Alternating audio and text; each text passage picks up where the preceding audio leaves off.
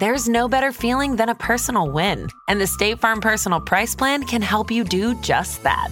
Talk to a State Farm agent today to learn how you can bundle and save with the Personal Price Plan. Like a good neighbor, State Farm is there. Prices are based on rating plans that vary by state. Coverage options are selected by the customer. Availability, amount of discounts and savings, and eligibility vary by state.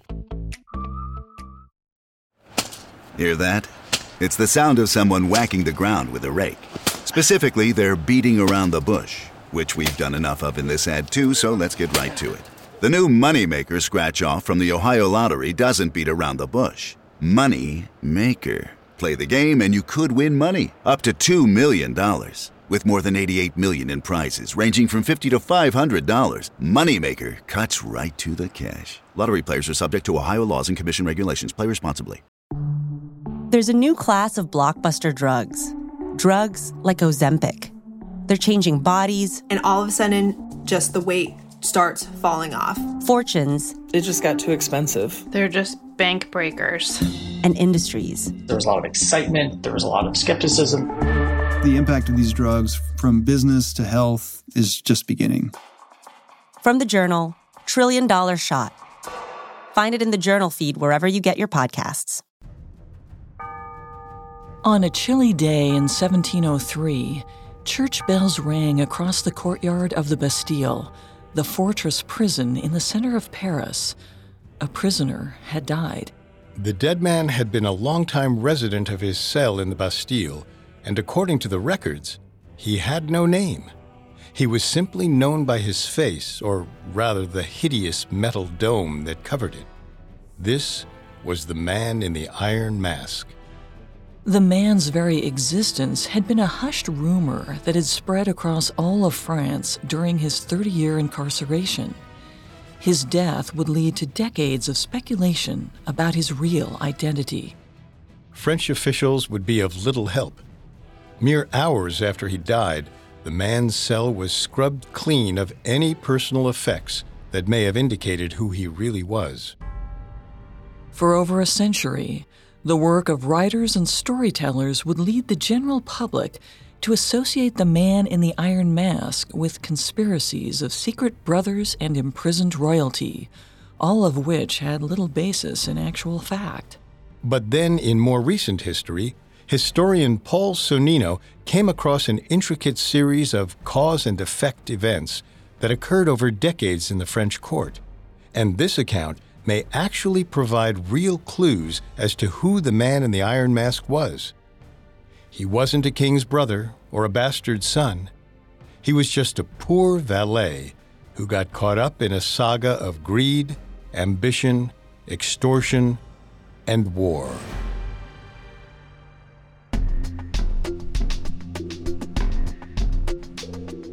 In life, there's so much we don't know. But in this show, we don't take we don't know for an answer. Every Thursday, we investigate the greatest mysteries of history and life on Earth. Welcome to Unexplained Mysteries, a Parcast original. I'm your host, Richard. And I'm your host, Molly. At Parcast, we're grateful for you, our listeners. You allow us to do what we love. Let us know how we're doing. Reach out on Facebook and Instagram at Parcast and Twitter at Parcast Network.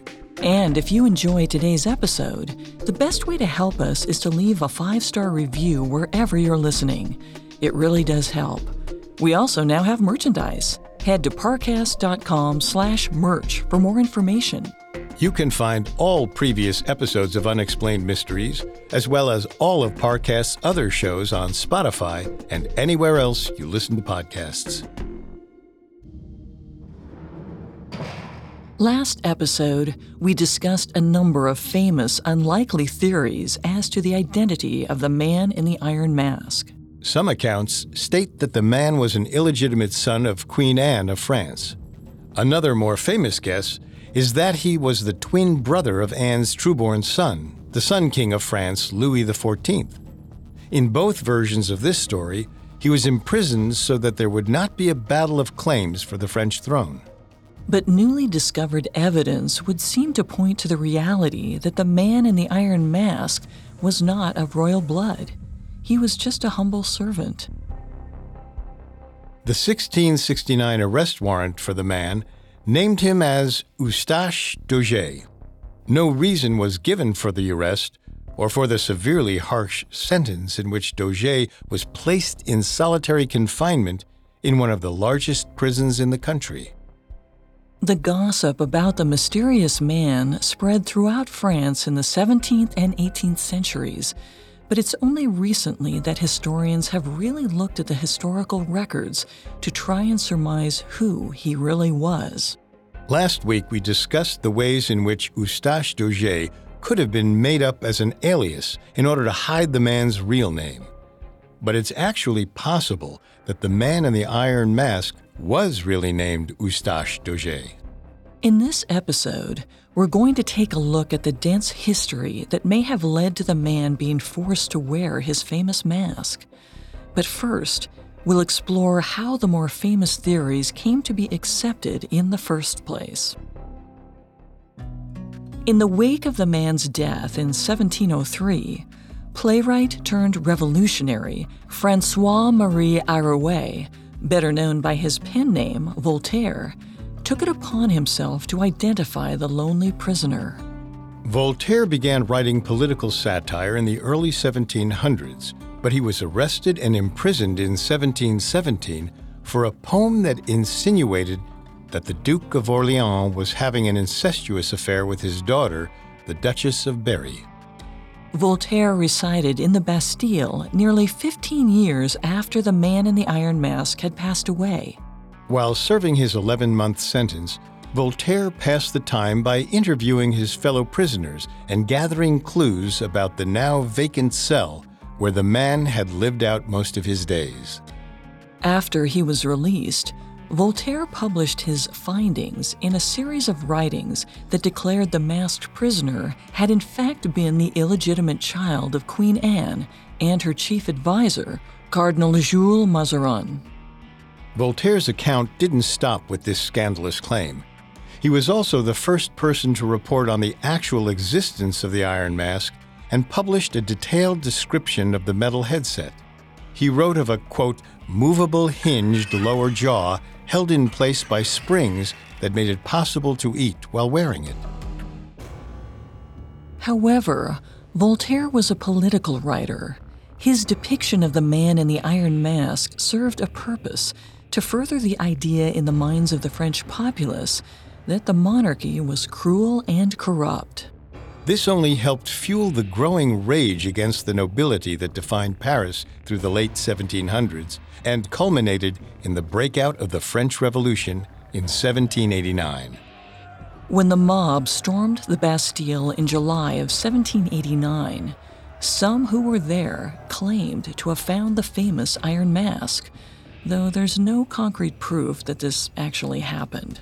Either way, the story of the man in the Iron Mask became a footnote in history as Paris succumbed to the chaos of the Revolution. But then, in 1850, author Alexandre Dumas published The Vicomte of Bragelonne, 10 years later, the third and final entry in his trilogy that began with The Three Musketeers. The third section of this novel was titled The Man in the Iron Mask. Dumas made the man into a legend by immortalizing him in fiction. Dumas built upon the story that Voltaire had crafted 70 years prior. In the novella, the man in the iron mask is revealed to be the secret twin brother of Louis XIV. Dumas' Man in the Iron Mask is one of Hollywood's favorite stories to mine. Since it was first adapted as a silent film in 1909, the story has been the subject of 16 movies from numerous countries over the course of the 20th century. The most recent and most famous of these starred Leonardo DiCaprio in dual roles as Louis XIV and his twin brother, the Man in the Iron Mask. As such, the common conception of the Man in the Iron Mask story is largely wrapped up in these famous fictional tellings. And none of it is based in real fact beyond Voltaire's confirmation that at some point in the late 17th century, a man with no name resided in the Bastille who was said to be confined to an iron mask. There was no twin brother. There was no illegitimate brother. Beyond the fact that it would have been almost impossible for the King and Queen of France to hide the birth of a noble child, especially after they had publicly struggled to conceive for so long, Queen Anne didn't care that much about France. We discussed in our last episode how Queen Anne was accused multiple times throughout her marriage to King Louis XIII of betraying France's interests in favor of her native Spain. So, if she had a child that had a claim to the French throne, she wouldn't have kept quiet if her husband or son had tried to lock the boy up in an iron mask. She would have told everyone she knew, and likely relished the turmoil that a struggle between the two sons would have caused for France. The inherent issue in the mystery of the man in the iron mask is that there is a lot written in the fictionalized account and very little available in terms of hard facts. But in the absence of any real proof that the man was of royal blood, we have to begin our search by accepting the possibility that the original warrant was correct in its listing of the man's name. The man in the Iron Mask's real name was Eustache Dauger. He bore no relation to the royal family, but he ended up embroiled in a massive conspiracy that stemmed from the very center of the monarchy. All of which leads to the question what on earth did Dauger do to warrant such a punishment? In our last episode, we touched upon the likely theory that Dauger was some kind of valet whose life intersected with the French nobility in the 1660s. Valets, which was another name for servants in that time, were responsible for carrying out scrupulous and sometimes unscrupulous deeds for the officials who employed them. It's not a stretch to assume that a valet for a powerful member of the French court would be privy to secrets that may put a target on his back. This is apparently what happened to Dauger. He learned something he shouldn't have and ended up condemned to the mask in order to ensure his silence. Voltaire was the one who followed the breadcrumbs and eventually linked Cardinal Mazarin and by extension Queen Anne to the man in the iron mask. While Voltaire was wrong about Mazarin and Anne having an illegitimate child, he was correct in deducing they were involved in the story. Eustache Dauger was an unassuming servant that learned something which would tarnish the reputation of Cardinal Mazarin, King Louis XIV, and France as a whole, and thus he was silenced. The series of events that led to that happening are complicated, to say the least. When we come back, we'll look at the catalyst that kicked off a series of reactions over several decades and ultimately landed Eustache Dauger in that cell with the iron mask secured to his head. Now back to our unexplained mystery. Information moves slower in early modern Europe than it does today. Writing ability and even bare literacy were privileges, and it was easy for a story to be embellished and taken as fact by the unassuming populace. If enough people repeated a story, it would be taken as the truth. This was the case for the man in the iron mask. Though his legend is believed to begin in 1669 when he was first imprisoned, the story that led him to that prison begins much earlier. The saga, the real saga, not the fictionalized account, begins in 1625 when Henrietta Maria, Princess of France, was first courted by Charles I, Prince of Wales and future King of England.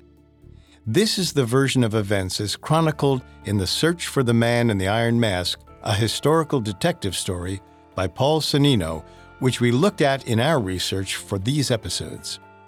This historical context sets the stage for the man's story. His fate is actually intertwined with the union of Henrietta and Charles. Bear with us. This is a long, complicated affair, and the man in the Iron Mask's role won't become apparent until the end of it. Princess Henrietta and Charles married by proxy in 1625 after Charles was crowned king. Henrietta met Charles's stand in at the venerable Notre Dame Cathedral in Paris, and the union was ratified.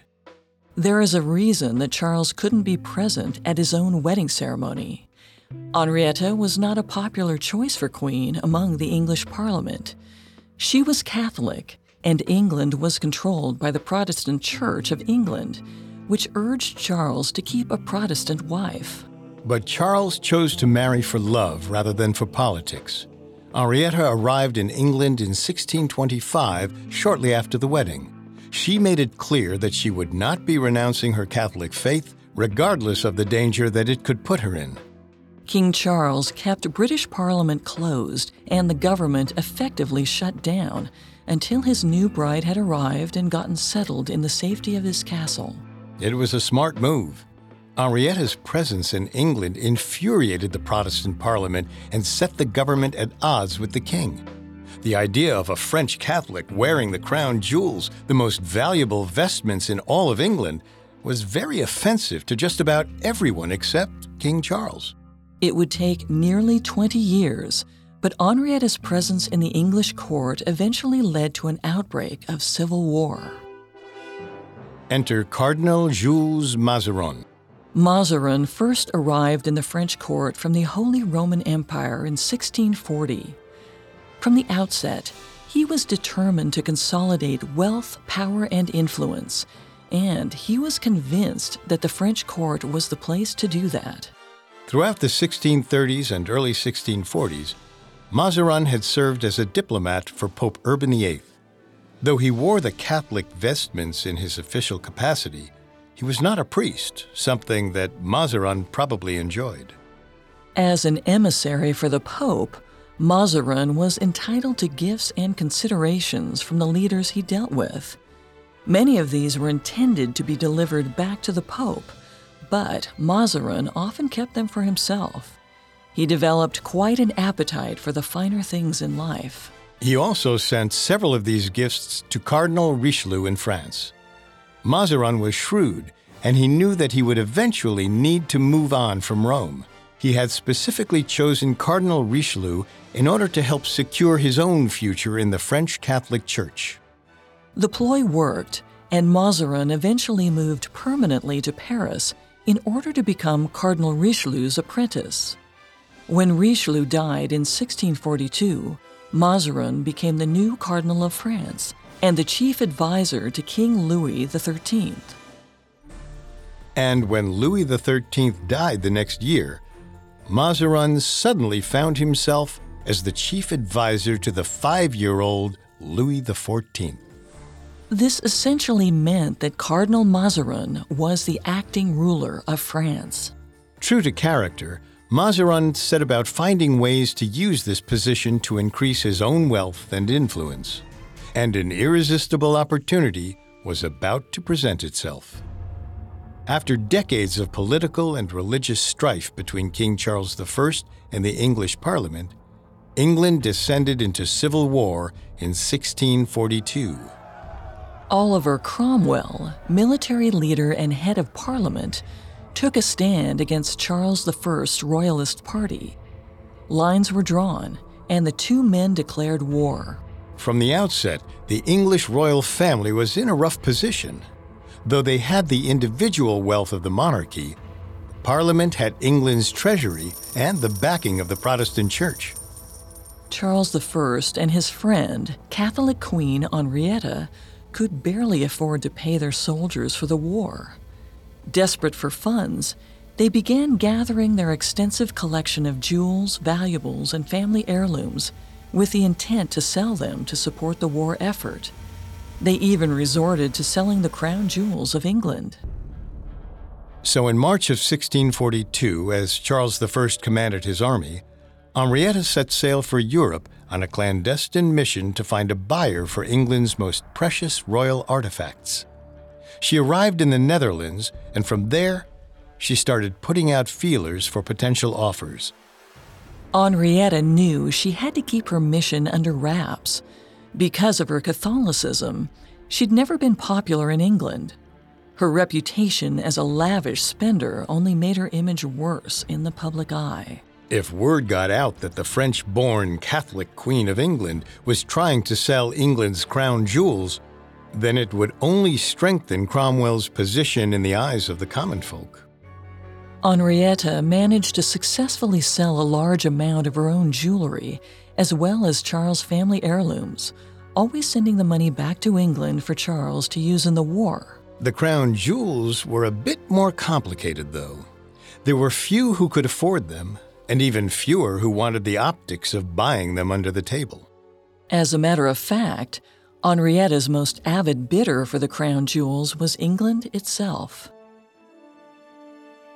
Despite Henrietta's best efforts at secrecy, Oliver Cromwell did eventually get wind of the plot to sell the jewels. He became desperate to retain them for England because he knew doing so would make him even more popular among his supporters.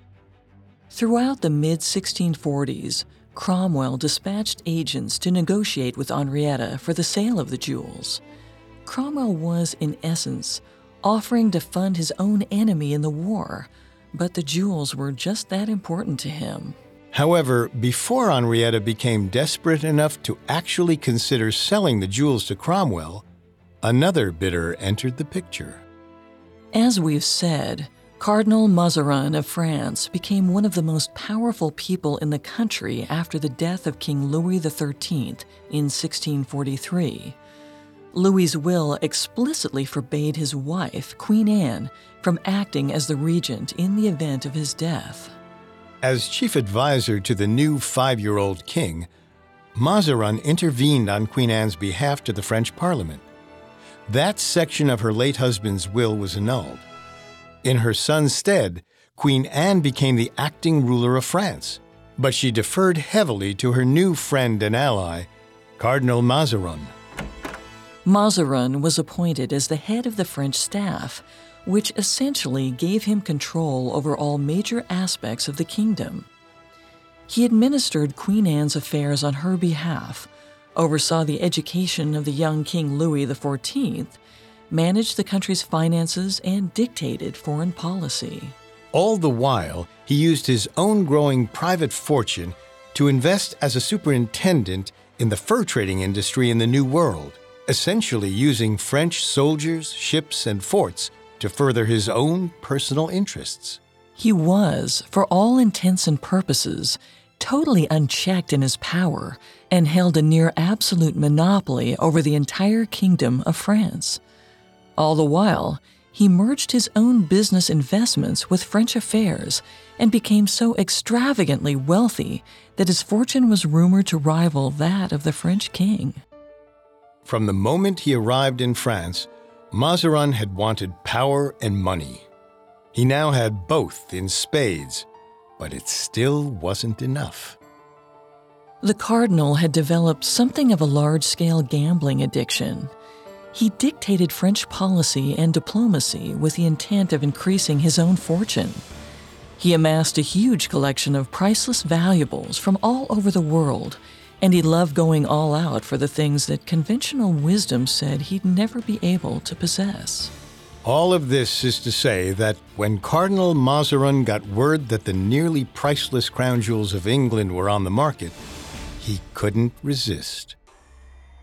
The Cardinal was too preoccupied with the business of running France to meet with Henrietta himself, so he sent an envoy to the Netherlands to bid on the jewels. Luckily, the cardinal had made use of his position and amassed a group of loyal followers. One of these followers was a minister named Jean Baptiste Colbert. Colbert had quickly made himself a valuable ally after Mazarin took control of France in 1643. Throughout Mazarin's tenure as chief advisor and de facto ruler, Colbert served faithfully at the cardinal's side. But Colbert's real importance has less to do with the role he played in Mazarin's administration and more to do with the men he brought with him into Mazarin's inner circle. One of Colbert's top employees was his accountant, a man named Antoine Hercule Picon. Picon, it turns out, came from a town north of Paris called Senlis, which would be important later on. Henrietta was more than willing to sell the crown jewels to Mazarin, She'd been in the Netherlands for months, trying unsuccessfully to line up any buyer who wasn't Oliver Cromwell. But despite the fact that Mazarin was ostensibly a representative of Henrietta's nephew, King Louis XIV, her dealings with Mazarin were far from cordial. Henrietta was ill, she was desperate, and the only currency she had were the jewels and valuables she was trying to sell. Over several months, Mazarin strong armed her to accept dismal offers on the jewels. He was shortchanging her, but she had little choice. She agreed to an installment plan. The crown jewels were a large collection, and every individual item was worth a fortune. It was much safer to send them piece by piece to France so as not to attract attention. Henrietta returned to France in 1645, essentially living in hiding. She continued to send off the jewels and other valuables to Mazarin and her other buyers, all the while sending what money she got back to her husband. In the end, it was all for nothing. The Royalists lost the English Civil War in 1646 when Charles I was captured by the Scottish and extradited back to England. He was executed in 1649, and Henrietta was left essentially adrift in France, unable to return to England and unwanted in her homeland. She sold off what she had left.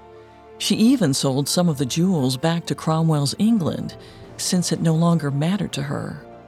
She also continued selling to Mazarin, who seemingly didn't care that by continuing to take advantage of her dismal position, he was leaving her with nothing. The execution of the English king by the English Parliament sent a wave of revolution across Europe. Once it became known that a country could function just fine without a royal monarch, people in other European countries started to get ideas. Throughout the late 1640s and early 1650s, France became embroiled in civil wars between the monarchy and the parliament. Mazarin oversaw the defense in these wars, even as he was forced to exile himself from Paris for his own safety. The turmoil only ended in 1654 when Mazarin's forces successfully quashed the leaders of the revolt. King Louis XIV, then 16, was formally crowned as the King of France in that same year. The country reunited under a monarch though Mazarin still maintained a massive amount of power over the country as Louis XIV's advisor. It's worth noting here that the fictionalized stories about the man in the iron mask tend to fixate on King Louis XIV as if he were the one who sentenced the man to his bizarre imprisonment.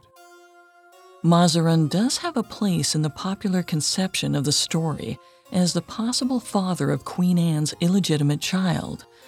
But even in that account, it's still King Louis XIV that sentences the man to his iron headgear. But all along, historians should have been focusing more on Cardinal Mazarin, the man whose failure to cover up his own illicit dealings would ultimately result in the man, the myth, and the legend of the Iron Mask. We'll explain how all of it comes together after this. Now, the conclusion of our unexplained mystery. By 1653, Cardinal Jules Mazarin was among the most powerful men in France, with a massive fortune and a collection of priceless artifacts that included many of the crown jewels of England. But he wouldn't be able to enjoy his position for much longer. In 1653, the cardinal's health began to quickly deteriorate from an unknown disease. His sudden decline made his underlings understand that there needed to be a plan in place regarding what to do with the cardinal's fortune if he were to die. Mazarin had no children.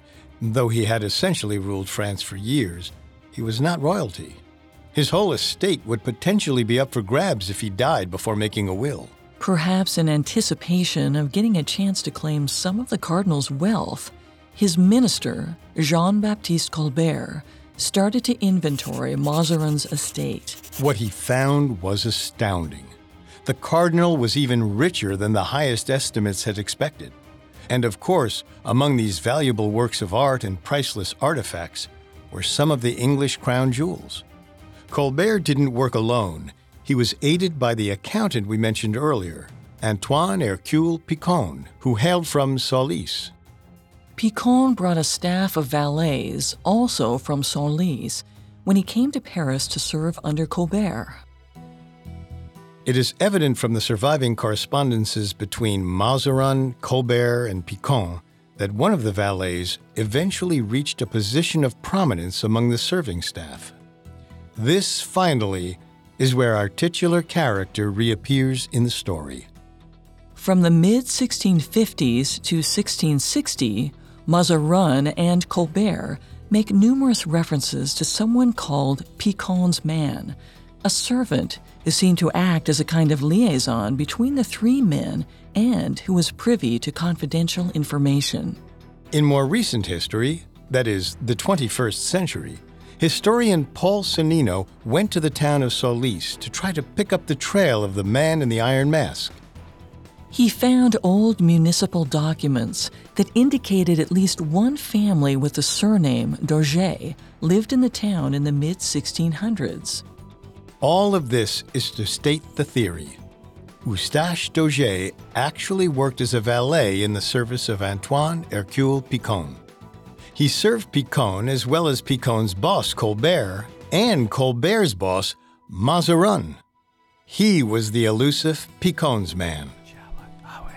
And as Picon and Colbert inventoried Mazarin's fortune in the late 1650s, it's more than likely that Dauger became aware that Mazarin had the English crown jewels. The crown jewels presented something of a dilemma. Since the 1640s, when Oliver Cromwell and the British Parliament learned that Henrietta was selling the jewels, they had made the declaration that the gems were the property of England, and anyone who bought or possessed them without Cromwell's permission would be an enemy of the state. This made the matter of organizing a will a bit complicated. No one wants an inheritance that could lead to a war. The easiest solution would have been for Mazarin to leave his fortune to King Louis XIV. This would have made some sense. Mazarin had practically raised the young king and saw him as a son. And given that Mazarin had massively increased his fortune by abusing his power as France's unofficial regent, it made some kind of karmic sense that he would give it all back to the monarchy in death. But King Louis refused the offer. Mazarin had nieces, nephews, and other extended family. Louis XIV was rich enough. Mazarin's fortune should go to those who needed it. Mazarin eventually died in 1661 without a clear will. The matter of his estate was left to Colbert and Picon, who suddenly found themselves sitting on a stockpile of priceless artifacts that could get them in serious trouble if anyone found out about it. So rather than claim the fortune for themselves, they purged it, destroying any record they could find of what the cardinal actually owned when he died, and spiriting away much of the treasure from France so that it could not be linked to them. They also went after political opponents who may have used the knowledge of Mazarin's fortune against them. In our last episode, we discussed the fate of Nicolas Fouquet. Fouquet was a superintendent who served King Louis XIV until he fell out of favor and was accused of embezzlement in 1661, for which he was promptly imprisoned. Well, as it turns out, Fouquet was a staunch enemy of Colbert. Like Colbert, Fouquet had amassed much of his own fortune under the tutelage of Mazarin, and the two men often butted heads for Mazarin's favor. So after Mazarin died, Fouquet likely knew what Colbert and Picon were sitting on, and may have even tried to use it against them, until Colbert got Fouquet imprisoned. Now, to be clear, Fouquet absolutely was embezzling money, but so were a lot of people in the French nobility at that time. It's likely that Fouquet was only exposed because Colbert was in a position to get him out of the way. But that still left the matter of Eustache Dauger. In 1661, It seems that Picon and Colbert felt they could trust Dauger to keep his mouth shut about what was going on. But it wouldn't be long before they found themselves in need of another scapegoat. After Cardinal Mazarin's death, King Louis XIV decided to do away with the position of chief advisor. He wanted absolute power without an advisor who could use his position to enrich himself, as Mazarin had done. Louis XIV was also an ambitious ruler, and within a few years of his coronation, he was looking to conquer neighboring European countries. By 1668, the Sun King was preparing to invade Spain and conquer the Spanish Low Countries. In order to accomplish this, however, Louis knew he would need help. And so he turned to his cousin Charles II, the son of Charles I and newly reinstated King of England. Charles II was eager to help Louis in his war, but he had a request. He wanted the missing crown jewels back, as well as any of his mother and father's heirlooms that may have been sold to France. Louis XIV seemingly never knew that Mazarin had the jewels, but he suspected that they were somewhere to be found in France, perhaps in the possession of a French noble. Louis XIV assured his cousin Charles that he had no knowledge of the jewels or any dealings between his staff and Charles' mother, Henrietta. Charles took Louis at his word and agreed to assist in the coming war.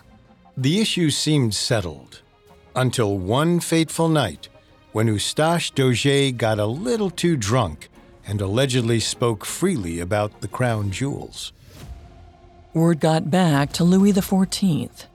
He knew that if it became public knowledge that his chief advisor had nickel and dimed Charles II's mother for the country's most precious heirlooms, which effectively ensured Charles I's defeat and subsequent execution, then his alliance with England would be in grave peril.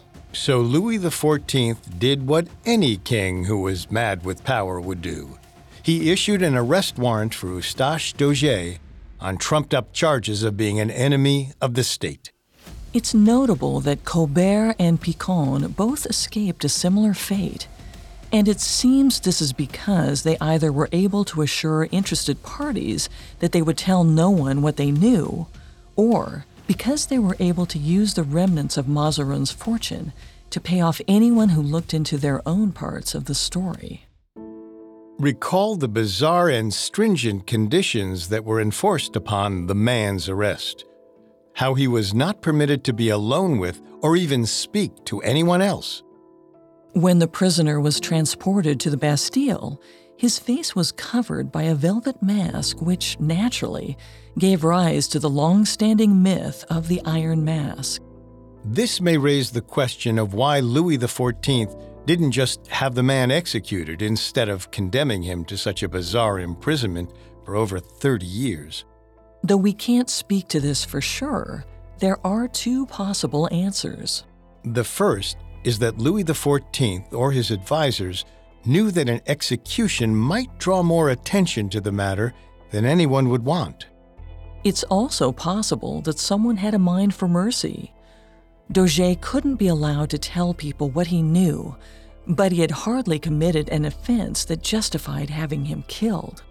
Then again, Louis XIV was an eccentric and power hungry man. His reign is largely defined by a series of actions that pitted the monarchy against the common people and ultimately set the stage for the French Revolution. Maybe he was feeling particularly sadistic on the day he ordered Dauger's arrest, and thus he commissioned the bizarre punishment. The theory that Eustache Dauger was just a valet, not a fallen noble, not a bastard son, not a twin brother, does seem to be the most likely one. But despite all that we've learned and all that we suspect to be true, we still don't know the answer to the most important question why? After 300 years of asking why anyone would sentence a man to live in confinement with a mask around his face, we still don't have a clear answer. And as long as we don't have a confirmed answer to that question, the much more engaging fictional account of the man's story will always have a place in the public consciousness. The mystery of the man in the iron mask is a lot like Atlantis or the Holy Grail. In the absence of absolutely concrete proof, there is little modern scholars can do to solve the mystery. As such, myths and stories take precedent until the history of these subjects becomes indistinguishable from the centuries of fiction written about them. We can piece together disparate facts, but in the absence of confessions or real eyewitness statements, when it comes to the man in the iron mask, all we can do is offer our best guess.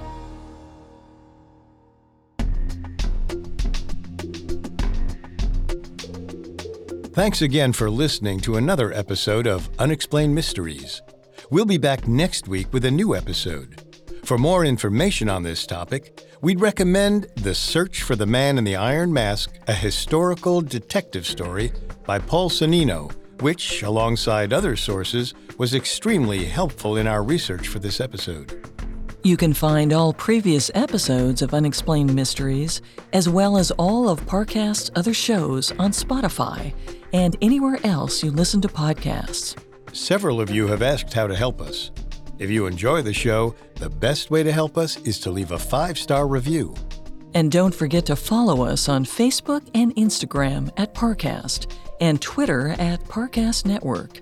We'll see you next time. See you next Thursday. And remember, never take we don't know for an answer.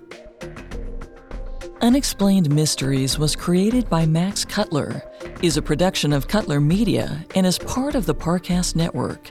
It is produced by Max and Ron Cutler, sound design by Andy Waits, with production assistance by Ron Shapiro and Paul Mahler.